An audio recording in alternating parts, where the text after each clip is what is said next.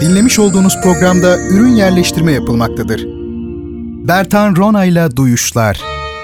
Müzik, sanat, edebiyat, dil, kültür ve hayat üzerine duymak istediğiniz her şey bu programda. Bertan Rona ile Duyuşlar her çarşamba saat 22'de Samsun'un Gerçek Radyosu'nda. Bertan Rona ile Duyuşlar başlıyor. Sevgili dinleyicilerim, iyi geceler diliyorum efendim.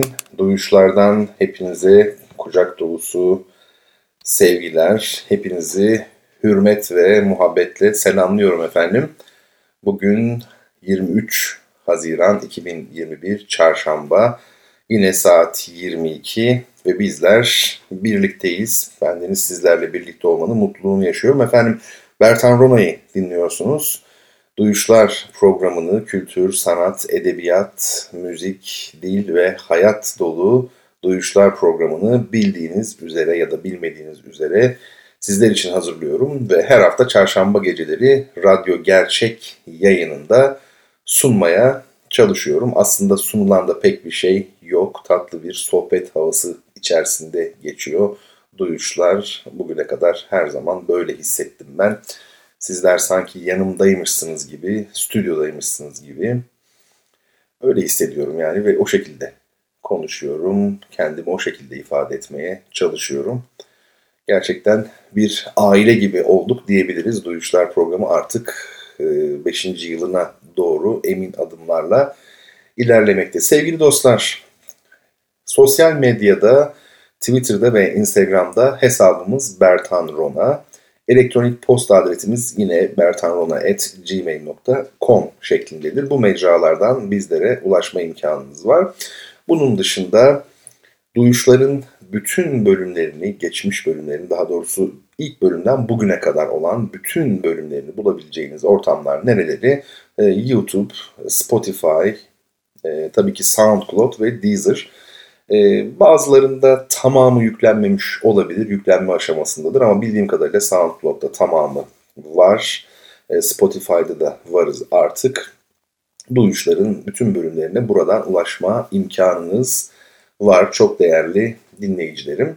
Programa başlamadan önce çoğu kere yaptığım gibi yine yardım talebimi tekrar etmek isterim. Bu yardım taleplerini lütfen dikkatle dinleyiniz ve mümkünse ciddiye alınız. Eğer sizin aktif bir şekilde katılımınız söz konusu değilse bu talepleri duyurunuz. Çok kıymetli, çok cici, sizden iyi olmasın üniversite öğrencisi kardeşlerimizin eğitim ve öğretim ihtiyaçlarını karşılamayı kendimize bir misyon edindik oldukça uzun bir zamandan beri. Ve bu konuda çalışmalarımız devam ediyor. Arkadaşlarımıza yardımcı oluyoruz. Sizler de bu çorbada tuzunuz olsun isterseniz, durumunuz tabii ki müsaitse çok değerli dinleyenlerim, lütfen bize bu konuda ulaşın. Yardımlar devamlılık arz edebilir veya bir defaya mahsus olabilir. Meblağı da tabii ki tamamen sizin ekonomik durumunuzu belirleyebilir. Ama bütün bunlar söz konusu olamayacaksa da duyuru yapabilirsiniz etrafınıza, çevrenizdeki insanlara duyuru yapabilirsiniz. Belki maddi gücü çok iyi olan ve genç arkadaşlarımıza yardımcı olmak isteyebilecek insanlara ulaştırırsınız. O zaman aynı hayır tabii ki sizin için de geçerli olmuş olur. O da çok kıymetli gerçekten. Çünkü sonuç önemli. Yardım edebiliyorsak aslında kimin ne yaptığı falan pek önemli de olmuyor o dakikadan itibaren. Hakikaten biz sonuçla ilgileniyoruz. Yani bu arkadaşlarımıza yardımcı olabiliyor muyuz, olamıyor muyuz? Esas mesele aslına bakacak olursanız bu. Efendim, bu hafta Duyuşlarda çok değerli oyma baskı sanatçılarımızın başında gelen Aliye Berger'den, rahmetli Aliye Berger'den söz etmek istiyorum. Aliye Berger 25 Aralık 1903 günü Büyükada'da doğmuş olan ve 11 Eylül 1974'te İstanbul'da aramızdan ayrılmış olan çok değerli bir oyma baskı sanatçımız. Dışa vurumcu anlayışta genellikle çalışmış bir oyma baskı sanatçımız. Kendisi Şakir Paşa'nın kızı. Aynı zamanda Şevket Paşa'nın da yeğeni.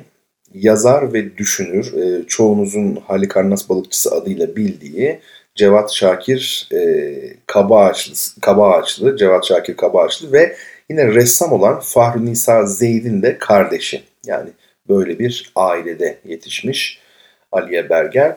Edebiyat ve sanatla küçük yaşlardan itibaren bu aile ortamında ilgilenmeye başlamış. Orta öğrenimini 1912'de Notre Dame de Sion Fransız okulunda başlamış. Savaş nedeniyle okul kapanınca, Birinci Dünya Savaşı'ndan söz ediyoruz tabii, 1915'te Fransız Büyükelçiliğine bağlı Madame Brajotti Özel Fransız Okulu'na devam etmiş. 1920'de bakalorya diplomasını alıp, tabii bu arada özel olarak da resim ve piyano çalışmış. 1924'te tanınmış Macar virtüoz ve pedagog, keman virtüozu ve pedagog Karl Berger'den ders almış.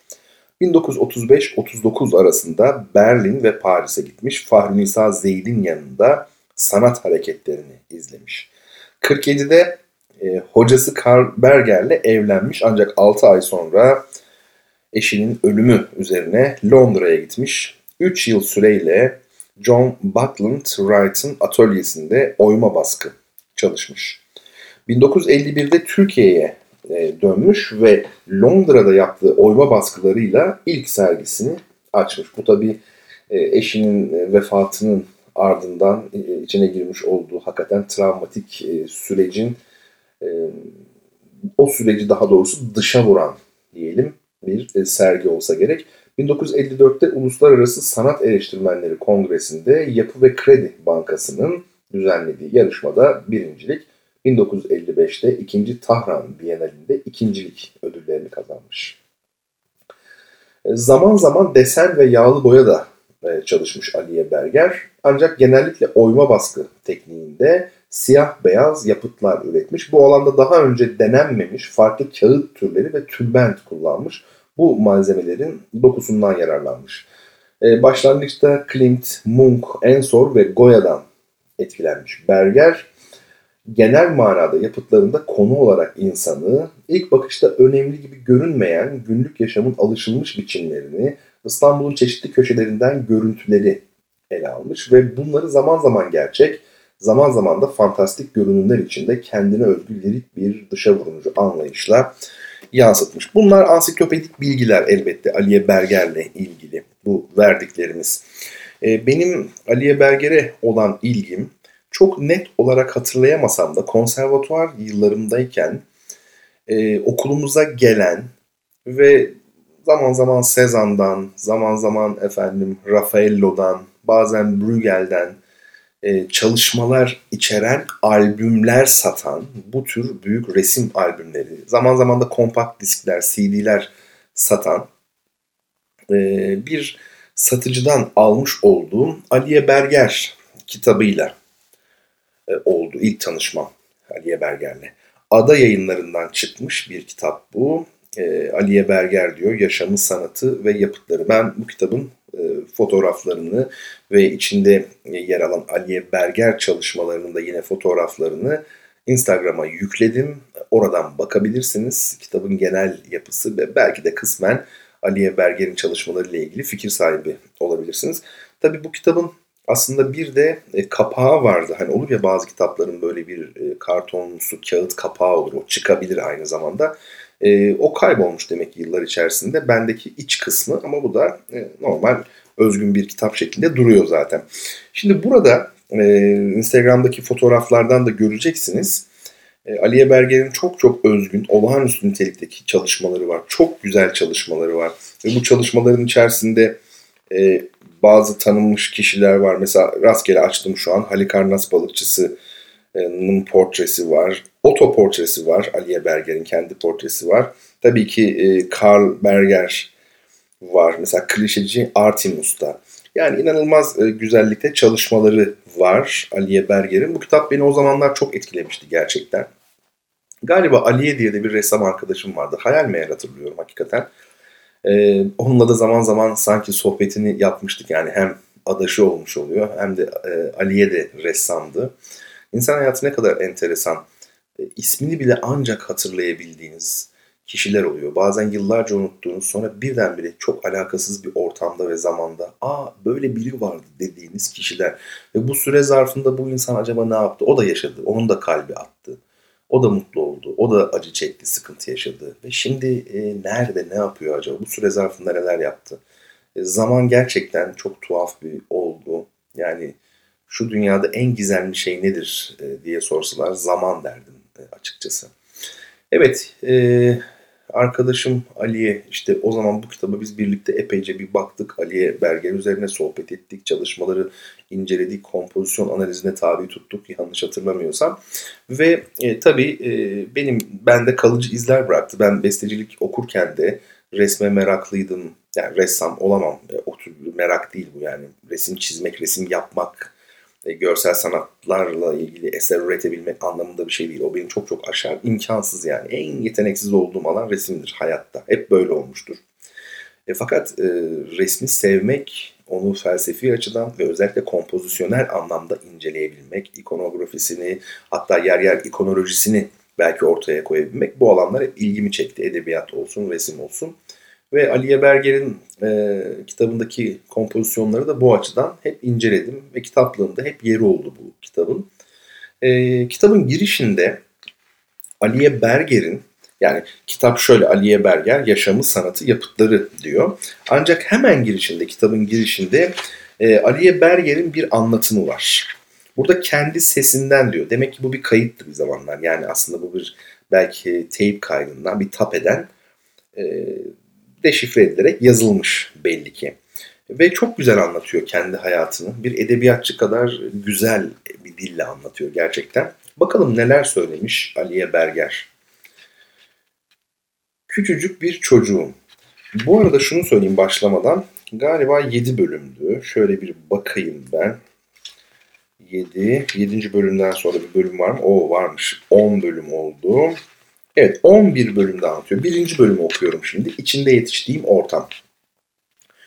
Küçücük bir çocuğum. Babamın çalışma odasına girmek yasak. Babamın o odaya kapanıp saatler boyu ne yaptığını öylesine merak ediyorum ki. Bir gün gözümü anahtar deliğine dayayıp içerisini gözledim.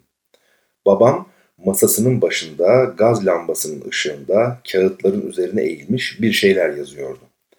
Ortalık öylesine sessizdi ki kamış kalemin kağıdın üzerine sürtünüşündeki hışırtıyı duyuyordum. Babam Şakir Paşa, kardeşi Sadrazam Cevat Paşa'nın ölümünden sarayı sorumlu tutup ordudan ve yönetimden elini ayağını çekmiş, Büyükada'daki evimizde vaktini okuyup yazmakla geçiriyor. Gençliğinde kardeşiyle birlikte fotoğrafa merak sarmış, hatta Paris'te bir fotoğraf sergisi açmışlar. Ama sanırım ilgileri daha çok tarih konusunda yoğunlaşmış. Cevat Paşa Yeniçeriler tarihini, babam da bir Osmanlı tarihi yazmış. Eğitime, öğrenime, sanata önem veren bir insandı Şakir Paşa. İngilizce öğrenmemiz için özel hocalar tutmuştu. Sonra Büyükada'da bir ilkokul açtı. Adanın tüm çocuklarıyla bizleri de o okula gönderdi. İlkokuldan sonra Dandesillon'a gönderildim. Savaş patlayıp da okul kapanınca Madame Brajotti'nin özel okuluna gittim. Babamın okuyup yazma tutkusu tüm aileyi sarmıştı. Ablamı, yani Fahrelnissa Zeid'i resim yaparken görürdüm. Ağabeyimi, yani Cevat Şakir, ki sonradan Halikarnas Balıkçısı adını seçecektir, onu ise yazıp çizerken. Edebiyat, resim, müzik günlük hayatımızın birer parçasıydı. Böylesi bir ortamda açtım gözlerimi dünyaya. 2. İlgiler. Dünyayı keşfe çıktığımda bana ilk yol gösterenler yazarlar oldu. Voltaire'i ilk okuduğumda kaç yaşındaydım bilmiyorum. 16 ya da 17 olmalı. Bir yazar bir dünya demektir ve sizi başka dünyalara götürür. Başka yazarlara. Voltaire'i Strindberg, Ibsen, Dostoyevski izledi. Coşkuyla okuyor, ben de yazar olmak istiyordum. Defterleri karalıyordum. Not düşüyordum. Düşüncelerimi, duygularımı, acılarımı, sevinçlerimi yazıyordum. Yazmak beni hem bu dünyadan kurtaracak hem de bu dünyanın içine atacaktı. Bunu biliyordum hem de istiyordum. Ancak bir şeyler yaratarak, önemli ya da önemsiz, ne gam, var olabilirdim. Yazmak kurtaracak ve var edecekti beni. Yazıyordum. Bir yandan da ablamın yani Fahrelnissa Zeid'in resim çalışmalarını izliyordum. Renklerden, biçimlerden oluşan bir dünya. Hem dış dünyayı yansıtan hem de sanatçının kişiliği. Demek duygular, kim bilir belki düşünceler de renklerle, çizgilerle, biçimlerle dile getirilebilirdi. Ama ben bundan korkuyordum. Yazarken herkesin kullandığı sözcükler sizindir. Ve onların ortak anlamları, başkalarının da onları kullanmaları size yardımcı olur. Oysa resimde tüpten çıkan boya kullanılmamış bir anlatım aracıdır. Çizgi zaten yoktur dış dünyada. Bunları mı düşünüp korkardım resimden bilemiyorum. Ama korkardım. 3. Güzellik. Edebiyat, resim, müzik. Sanat bence güzellikti. Güzellik kavramı çok genç yaşta yer etti kafamda ve yüreğimde. Ve onu yalnızca bir estetik kavram olarak görmedim. İnsancıl bir davranışta, kişinin kendini bir ideale adamasında olağanüstü bir güzellik gördüm. Yaşadığımız dünyada savaşlar, yoksulluklar, eşitsizlikler, haksızlıklar vardı. Ama benim gözümde bunlar bir güzellik kavramını unutmak ve yok etmek için nedenler değildi.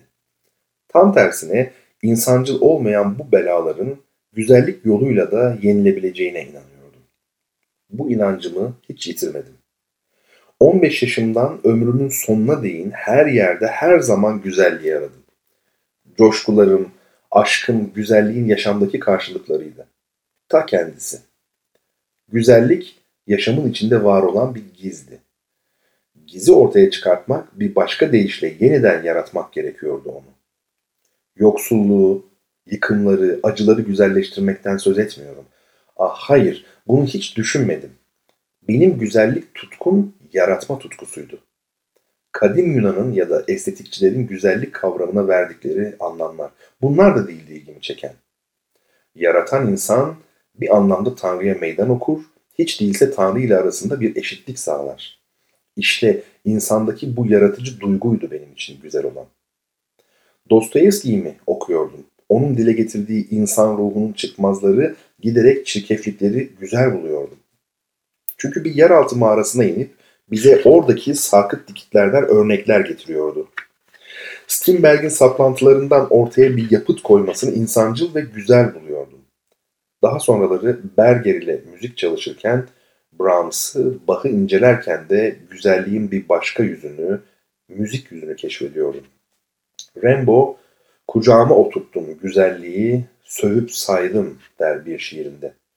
Sövüp sayabilirdim ama ilkin güzelliğe erişmem, onu kucağıma oturtacak kerteye erişmem gerekiyordu. Evet, Aliye Berger bu şekilde başlıyor kendi hayatını, sanatını ve yapıtlarını anlatmaya. Daha sonra 4. bölümde resme doğru başlığı altında bu sanatla ilk temasını anlatıyor. 5. bölüm aşkla gelen, burada evliliğini anlatıyor. 6. bölüm sözcükler, renkler. 7. bölüm ölüm, ey göklerden büyük. Burada evlendikten 6 ay sonra kocasının yani Karl Berger'in hayatını kaybetmesi anlatılıyor. 8. bölüm bir metal plaka, oyma baskı meselesi. 9. bölüm içtenlik ve 10. bölüm teknik malzeme. Tabii bir de 11 var demiştik, etkiler. Evet, bu kısımları okumadım, özellikle okumadım. Biraz merak edin, özellikle Karl Berger'le birlikteliğini ve Karl Berger'in çok elim bir şekilde hayatını kaybetmesini o kadar güzel bir dille, duygusal bir dille anlatmış ki Aliye Berger. Hakikaten etkilenmemek mümkün değil. Herkese tavsiye ediyorum bu kitabı. Dediğim gibi Ada Yayınları'ndan çıkmış. Tabii şu an bu kitap Ada Yayınları'ndan basılmaya devam ediyor mu? Daha doğrusu böyle bir yayın evi hala aktif mi açıkçası bilmiyorum. Ama bunu sahaflardan bulabilirsiniz. Ya da başka yayın evleri tarafından yapılmış yeni baskıları vardır. Kuvvetle muhtemel ki. Onlardan istifade edebilirsiniz. Böylelikle siz de Aliye Berger'le bu manada tanışmış olursunuz. Eğer daha evvel duymadıysanız. Kitaplığınızda bana kalırsa resim için, görsel sanatlar için ayrılmış bir bölüm olsun. hem resim hem heykel hem mimari bu sanatların tarihçesini bilelim, albümler olsun, fotoğraf sanatıyla ilgili, kompozisyonla ilgili çalışmalar olsun. Benim böyle bir 3-4 rafım var ve kendi kitaplığımın en sevdiğim kısmı burasıdır diyebilirim açıkçası. Tabii hiç kitaplığı olmayan dostlar olabilir ama bir yerden başlanabilir. Çok da zor değil.